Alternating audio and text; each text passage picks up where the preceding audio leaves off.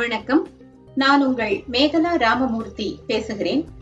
நான் கற்றறிந்த இந்திய மற்றும் உலக அறிஞர்களை என்னுடைய பார்வையில் அறிவோம் அறிஞர்களை என்ற நிகழ்ச்சியாக அமெரிக்க தமிழ் வானொலி நேயர்களோடு பகிர்ந்து கொள்கிறேன். நற்றமிழ் நாவலர் சோமசுந்தர பாரதியார். சத்தியானந்த சோமசுந்தரன் என்ற இயற்பெயர் கொண்ட சோமசுந்தர பாரதியார் ஆயிரத்தி எண்ணூற்றி எழுபத்தி ஒன்பதாம் ஆண்டு ஜூலை திங்கள் இருபத்தி ஏழாம் நாள் எட்டப்ப பிள்ளை முத்தம்மாள் இணையருக்கு மகவாய் எட்டயபுரத்தில் பிறந்தார்.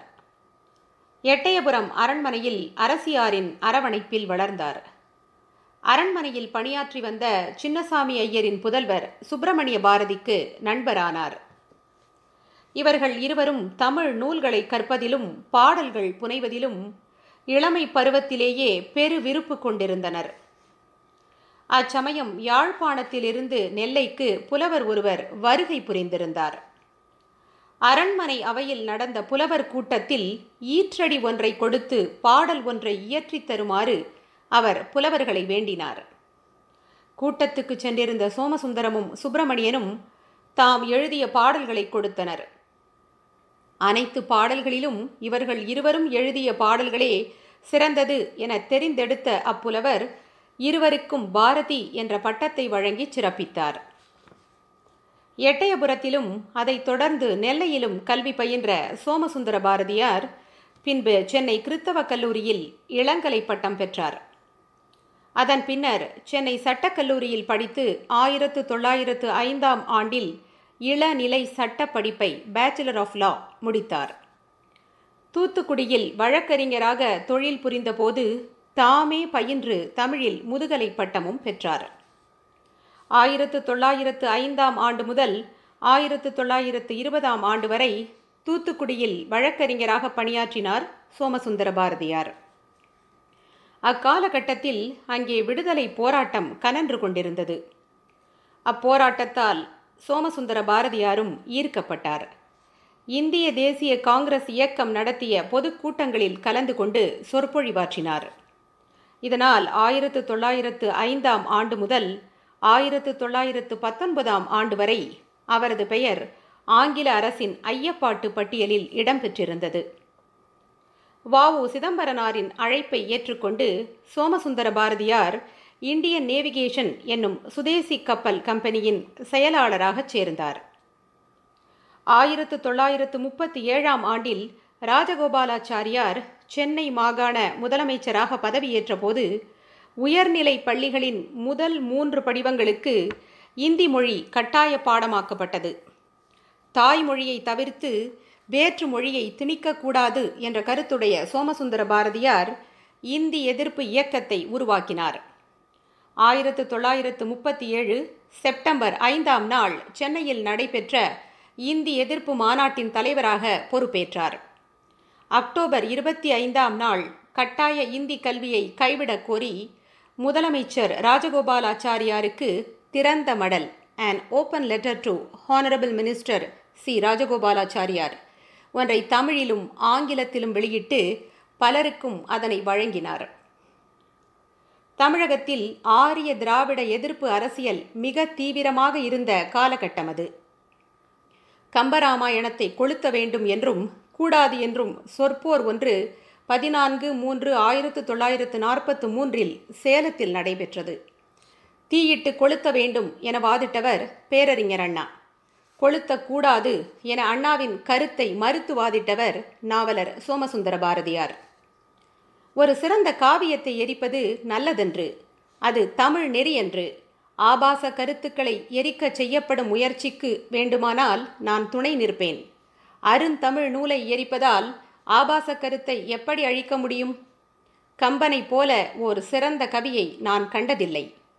மக்களுக்கு அறிவூட்டுங்கள், ஆபாசத்தை எடுத்து கூறுங்கள் என்று தனது கருத்தை ஆணித்தரமாக விளக்கினார் நாவலர். இளமையிலேயே தமிழ் இலக்கியத்தில் ஈடுபாடு கொண்டிருந்த சோமசுந்தர பாரதியார் பின்னாளில் தமிழ் இலக்கிய இலக்கண ஆராய்ச்சியிலும் படைப்பிலக்கியத்திலும் ஈடுபட்டார். ஆராய்ச்சிகளில் தாம் கண்ட முடிவை தம் சொற்பொழிவுகள் வாயிலாகவும் ஆய்வு நூல்கள் வாயிலாகவும் அவர் வெளியிட்டார்.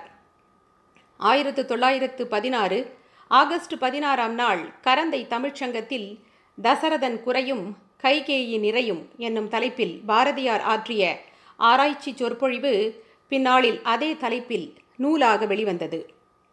தசரதன் நல்லவன், அவன் உயிருக்கே உலை வைத்த மா பாதகியான கைகேயியே தீயவள் என்று கூறப்படுவதே பொதுவான வழக்கம். இவ்வுண்மையை ஆராய்வதற்காகவே உருவாக்கப்பட்டது தசரதன் குறையும் கைகேயி நிறையும் எனும் ஆய்வு நூல். இதில் தசரதனின் குறைகளை பின்வருமாறு பட்டியலிடுகின்றார் பாரதியார். தசரதன் கைகேயியை மணமுடித்த காலத்து அவளுக்கு கன்யா சுல்கமாக, அதாவது கன்னிகாதானமாக அயோத்தி நாட்டினை அளித்தவன். அதனால் நாடு பரதனுக்கே உரியது. ஆனால் தசரதனோ அவனை வஞ்சித்து ராமனுக்கு முடிசூட்ட முயன்றான். சம்பராசுர போரின் போது தான் கொடுத்த வாக்குறுதியை மீறி கைகேயியை வஞ்சிக்க துணிந்தான். மிதிலை மணவிழா முடிந்தபின் காரணம் காட்டாமலேயே பரதனை கேகய நாட்டுக்கு அனுப்பிவிட்டான். பரதன் சென்றதும் ஆட்சி துறையில் ராமனை ஈடுபடுத்தினான். பரதன் இல்லாத சமயம் பார்த்து ராமனுக்கு பட்டாபிஷேகம் நடத்த முடிவு செய்தான். பட்டாபிஷேக அழைப்பினை அனைவருக்கும் அனுப்பியவன் கேகயனுக்கும் அவனிடத்தில் இருந்த பரதனுக்கும் அனுப்பாமல் விட்டுவிட்டான். பட்டாபிஷேக ஏற்பாடுகளை கைகேயினிடத்து மட்டும் கூறாமல் மறைத்துவிட்டான். ஏதுமறியா பரதனை தன் மகன் அல்லன் என்றான். இவ்வாறு தசரதன்பால் அமைந்துள்ள குற்றங்களை வரிசையாக அடுக்கிச் செல்லும் நாவலர் பாரதியார் கைகேயினிடத்து அமைந்துள்ள நிறைகள் இவை இவை என பட்டியலிட்டும் காட்டுகின்றார். கைகேயி மக்கள் நால்வரிடத்தும் வேறுபாடு காணாதவள். தன் மகன் பரதனை விட ராமனிடத்து அளவற்ற அன்புடையவள். கொண்டானையன்றி பிற தெய்வம் அறியாதவள். போர்க்களத்தும் தன் கணவனை பிரிய எண்ணாமல் அவன் தேர் சாரதியாயிருந்து தன் இன் உயிரையும் அவனுக்காக பலியிட துணிந்தவள். தசரதனிடத்து அன்பு பூண்டவள். ஆனால் அவனுக்கு பழி வந்திடலாகாது என்பதற்காக வரம் கேட்டவள். தன் கணவனுக்காக தானே பழி சுமந்தவள். தெய்வ கற்பினள் என கம்பரால் பாராட்ட பெற்றவள். இவ்வாறு அதுவரை யாரும் கண்ணுறாத வகையில் தசரதனையும் கைகேயையும் ஆய்வு கண்கொண்டு நோக்கி அரிய உண்மைகளை வெளியிட்டார் சோமசுந்தர பாரதியார். தம் கெழுதகை நண்பரான சுப்பிரமணிய பாரதி பாஞ்சாலி சபதம் எழுதி பாஞ்சாலியின் பெருமையை பாருக்கு உணர்த்தியது போல் சோமசுந்தர பாரதி கைகேயின் பெருமைகளை விளக்கவே தசரதன் குறையும் கைகேயி நிறையும் கூறினார் எனில் பொருந்தும். இவ்வகையில் தமிழ் இலக்கிய உலகுக்கு இந்நூல் ஒரு முன்னோடி எனலாம். திருவள்ளுவர் என்னும் தலைப்பில் சோமசுந்தர பாரதியார் எழுதிய நூல் வள்ளுவர் குறித்து தமிழகத்தில் நிலவி வந்த பல்வேறு கட்டுக்கதைகளுக்கும் முற்றுப்புள்ளி வைப்பதாய் அமைந்தது. அதிலிருந்து சில முக்கியமான செய்திகள். திருவள்ளுவர் மயிலையில் பிறந்தவர் அல்லர். மதுரையில் அருந்தமிழ் வேளிர்குடியில் பிறந்தவர். பண்டை பாண்டியரிடம் உள்படு கரும தலைவராக இருந்தவர். குறளடியால் அறக்கருத்துக்களை பாடி உலகுக்கு அளித்தவர். நீதி நூல்களின் தோற்றத்துக்கு அடிப்படை வடமொழி நூல்களே என்றும் வள்ளுவரும் பிரம்மதேவர் எழுதிய திரிவர்க்கம் எனும் நூலை சுருக்கியே முப்பாலாக மொழிந்தார். அதனால்தான் அவரை நான்முகன் அவதாரம் என்று கூறுவதுண்டு என்றும் மொழிந்த தமிழறிஞர் மு ராகவையங்காரின் கருத்தை மறுத்த சோமசுந்தர பாரதியார் ஆரிய தரும சாத்திர மரபு வேறு, தமிழ் அற நூல் மரபு வேறு, இரண்டையும் நன்கு உணர்ந்த வள்ளுவர் தமிழ் மரபு வழுவாது அகப்புறத்துறை அறங்களை மக்கள் வாழ்க்கை முறைக்கு ஏற்றவாறு வடித்தெடுத்து தந்திருக்கும் அரிய தமிழ் நூல் வள்ளுவம். தமிழில் பெருமையுடைய அனைத்தும் ஆரிய நூல்களினின்று திரட்டப்பட்டிருப்பதாக காட்டி மகிழ்வார் சிலருக்கு அன்றி நடுநிலையாளருக்கு வள்ளுவர் குறள் தமிழில் தனி முதல் அறநூலே ஆகும் என்பது வெள்ளிடை மலையாகும் என்றார். தொல்காப்பியத்தின் பொருள் இலக்கண பகுதியில் உள்ள அகத்திணை, புறத்திணை, மெய்ப்பாட்டியல் ஆகிய மூன்று இயல்களுக்கும் முழுமையாக உரை எழுதியிருக்கிறார் நாவலர் பாரதியார். அவ்வுரை நூல் தொல்காப்பியர் பொருட்படல புத்துரை என்னும் தலைப்பில் ஆயிரத்து தொள்ளாயிரத்து நாற்பத்தி இரண்டாம் ஆண்டில் வெளிவந்தது. இவையன்றி சேரர் தாயமுறை, சேரர் பேரூர் போன்ற ஆராய்ச்சி நூல்களையும் சோமசுந்தர பாரதியார் எழுதியுள்ளார்.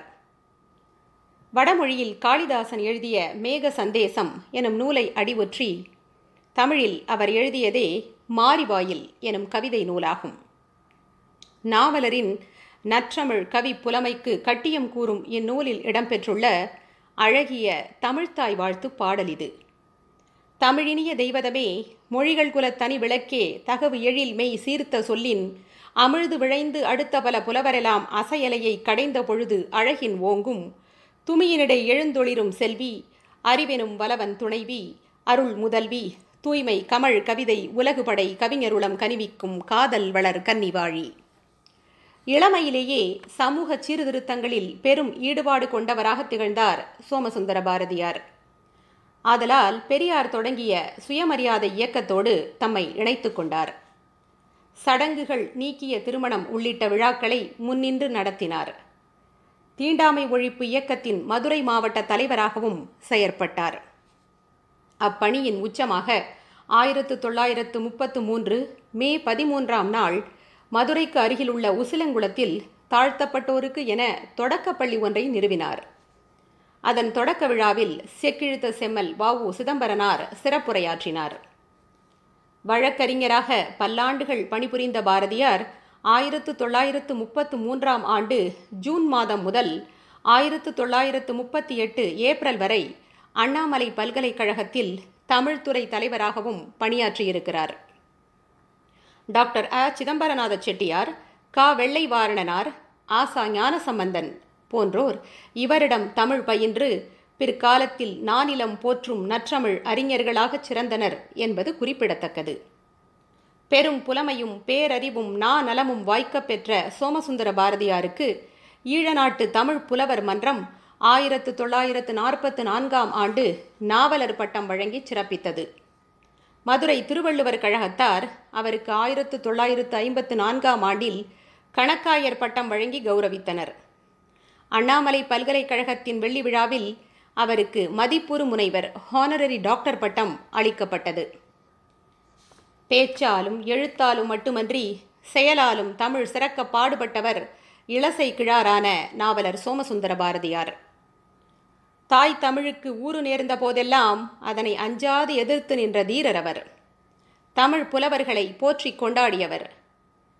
ஆய்வு நெறிமுறைகள் இவை என காட்டி தம் மாணாக்கரிடையே ஆய்வு மனப்பான்மையை ஊக்குவித்து திறனாய்வுத் துறையை வளர்த்த சான்றோர்.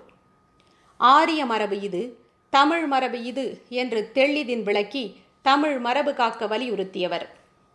தமிழுக்கும் தமிழ் ஆராய்ச்சிக்கும் புத்தொளி பாய்ச்சிய நாவலர் ஆயிரத்து தொள்ளாயிரத்து ஐம்பத்து ஒன்பதாம் ஆண்டு டிசம்பர் பதினான்காம் நாள் தம் எண்பதாம் அகவையில் இவ்வுலக வாழ்வை நீத்தார்.